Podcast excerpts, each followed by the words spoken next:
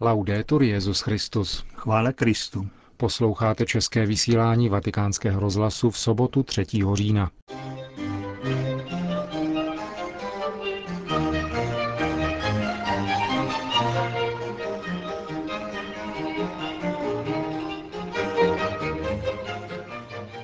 Benedikt XVI. zahájí v neděli dopoledne bohoslužbou v Bazilice svatého Petra zvláštní zasedání biskupské synody věnované Africe. V Ženevě vystoupil zástupce apoštolského stolce na zasedání Rady lidských práv OSN a uvedl na pravou míru obvinění, která podsouvají katolické církvi zvláštní odpovědnost za zneužívání nezletilých. To a další zprávy uslyšíte v dnešním pořadu, kterým vás provázejí Milan Glázer a Josef Koláček.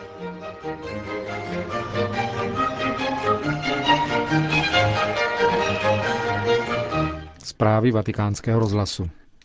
Vatikán. Svatý otec dnes ukončil svůj pobyt v letním papežském sídle v Castel Gandolfo a vrátil se do Vatikánu. Zítra dopoledne bude Benedikt XVI. v Bazilice svatého Petra předsedat eucharistické liturgii na zahájení zvláštního zasedání biskupské synody pro Afriku, které potrvá do 25. října. Tuto významnou událost přiblížil v pátek na tiskové konferenci generální sekretář biskupské synody monsignor Nikola Eterovič. Zasedání se účastní 244 biskupů, 29 odborných poradců, 49 auditorů a tři zvláštní hosté. Kromě toho budou přítomní také představitelé církvy a církevních společenství přítomných v Africe, například církev koptská a anglikánské a metodistické společenství. První zasedání biskupské synody věnované Africe se konalo před 15 lety roku 1994. Afrika je zemí růstu. Na tomto obrovském a málo zalidněném kontinentu v současnosti žije 164 milionů katolíků, což je 17,5% celkového počtu Afričanů. Tento údaj mírně převyšuje procentuální počet katolíků v rámci celé planety, který činí 17,3 Plán synodálních prací počítá s 20 generálními zasedáními a 9 setkání v menších pracovních kruzích. Benedikt XVI. bude předsedat třem eucharistickým bohoslužbám, té zítřejší úvodní, dále kanonizaci pěti blahoslavených 11. října a závěrečné bohoslužbě 25. října. Papež bude 10. října předsedat také modlitbě růžence v aule Pavla VI spolu s římskými studenty, jak italskými, tak africkými, také prostřednictvím satelitního televizního spojení. 5. října odpoledne vystoupí papež před synodálními otci s reflexí nad apoštolskou exhortací Ecclesia in Africa. Tři setkání se týkají tří speciálně pozvaných hostů, kteří promluví na synodě. Jde o patriarchu pravoslavné etiopské církve Abuna Paulose, který očekáván 6. října, Dále o bývalého velitele mírových jednotek OSN v Darfuru Rudolfa Adada, který vystoupí 9. října. A nakonec generálního ředitele FAO Žaka Dižufa, který je muslimem. V rámci jednotlivých podtémat smíření, spravedlnost a mír bude široký prostor věnován misionářům, zejména těm, kteří v Africe položili život pro Kristovo jméno – jen v loňském roce ze 20 pastoračních pracovníků zavražděných ve světě bylo pět Afričanů. Monsignor Eterovič k tomu poznamenává. Evangelium, které hlásali, je pravou solí země, zárukou hlubokého zakořenění evangelizace, schopné odolat jakémukoliv možnému protivenství. Dobrá zpráva, provázená zářivým svědectvím jejich církevní služby, se stává světlem, které svítí v temnotách světa, někdy příliš koncentrovaně v některých částech afrického kontinentu. Afrika je kontinent třikrát větší než Evropa, bylo poznamenáno na tiskové konferenci, ale má mnohá regionální specifika. Témata, která budou na synodě analyzována, se týkají celého kontinentu.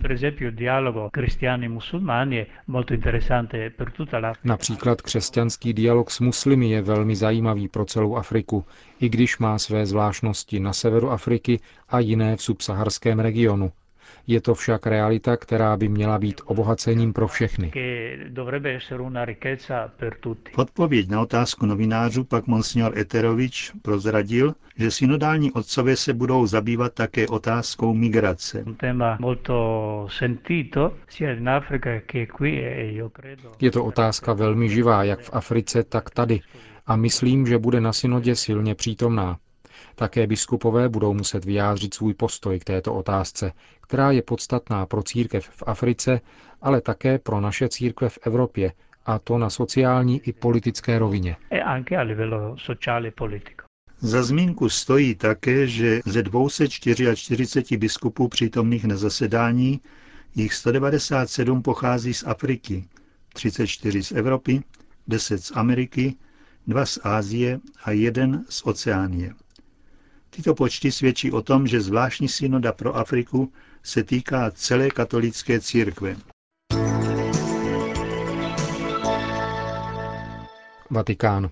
Papež připomněl potřebu kompetentní služby obecnému dobru účastníkům kongresu o postavě otce Luigi Sturca, jednom ze zakladatelů křesťanské demokratické strany v Itálii.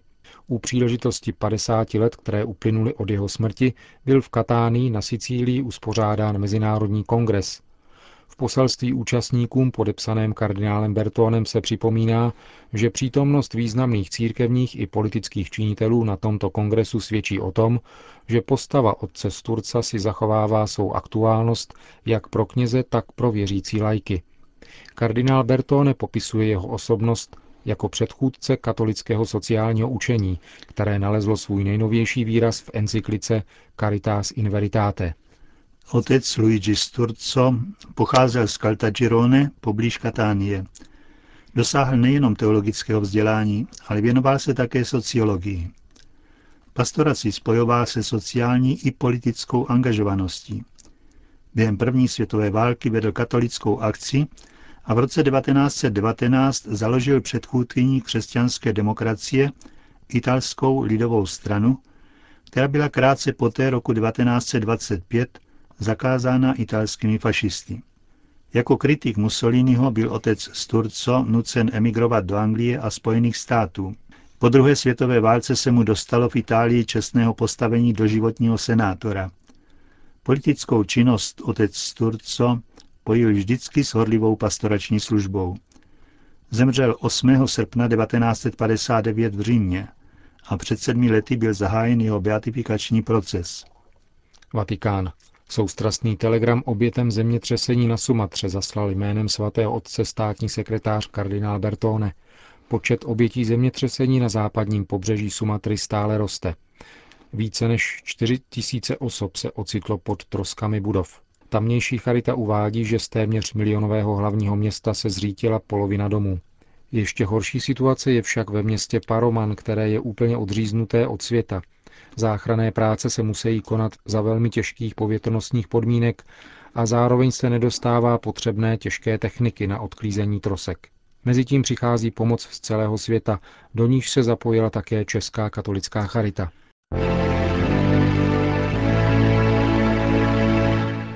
Ženeva. Vatikán uvedl na pravou míru obvinění, která podsouvají katolické církvi zvláštní odpovědnost za zneužívání nezletilých. Bylo by dobré, kdyby si také jiné instituce a jejich vedení, kde byl zjištěn větší počet sexuálních zneužití, počínali podobně jako katolická církev, která se pustila do očisty vlastního domu a informovala o tom také média, Čteme prohlášení apoštolského stolce z 22. září, kdy bylo představeno na 12. řádném zasedání Rady lidských práv Organizace spojených národů. Vatikánská deklarace je odpověď na vystoupení jedné z volnomyšlenkářských organizací prosazujících ateistický světonázor, která obvinila církev ze zatajování sexuálních zneužití.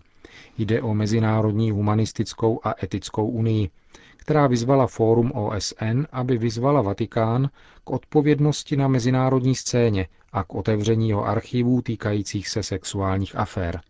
Drtivá většina případů zneužití nezletilých se týká tzv.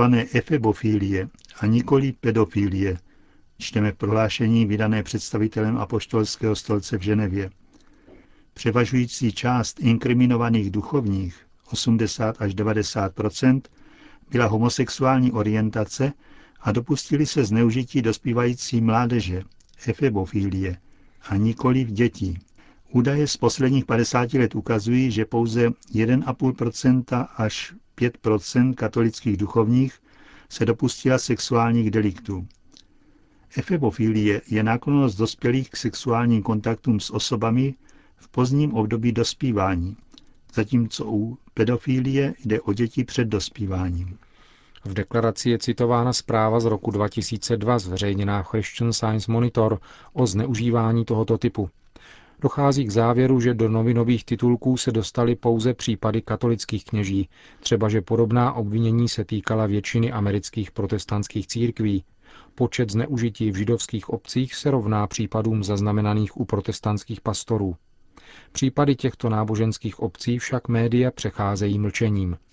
Deklarace apoštolského stolce připomíná, že k 85% případů pedofílie dochází v rodinném prostředí. Pachateli jsou rodinní příslušníci, opatrovníci dětí, sousedi a přátelé. Odhaduje se, že jedno z šesti dětí má takovouto zkušenost. Zpráva amerického ministerstva školství z roku 2004 o sexuálním zneužívání ve školách uvádí, že problém duchovních, kteří jsou obviněni z přestupků tohoto typu, je rozhodně nadsazený.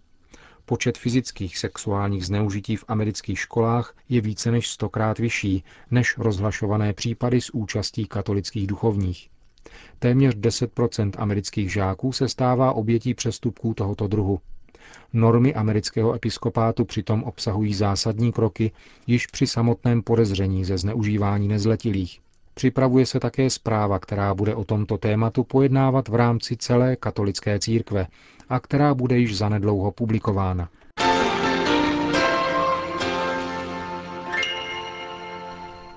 Řezno. Zítra bude v březnu blahořečen německý řeholník, člen řádu milosedných bratří Eustach Kugler. Beatifikačním mši svaté bude předsedat prefekt kongregace pro svatořečení arcibiskup Angelo Amato. Budoucí blahoslavený, který odešel na věčnost před 63 lety, pocházel z venkovské rodiny. Mládí pracoval jako dělník, ve svých 26 letech vstoupil k milosedným bratřím. Byl ošetřovatelem a pracoval také jako krejčí. Stal se představeným bavorské provincie milosedných a vykonával tuto funkci 21 let až do konce života. I jako provinciál však nadále plnil službu ošetřovatele nemocných. Zemřel v březnu roku 1946 ve věku 79 let. O jeho životě hovoří generální postulátor milosedných bratří, bratr Felix Lizaso Beruet.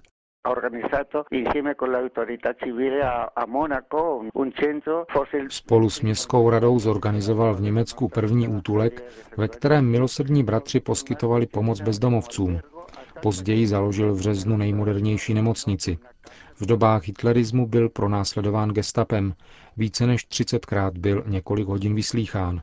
Chtěli z něho dostat informace, které by kompromitovaly církev. Vydával svědectví pravdě, kterou církev hlásá, a sloužil slabým a potřebným. Stavil se tímto způsobem na odpor Hitlerovi, který nechal usmrtit mnoho, zejména psychicky nemocných. Říká postulátor kauzy blahořečení o Eustachovi Klugerovi, který bude zítra beatifikován v březnu.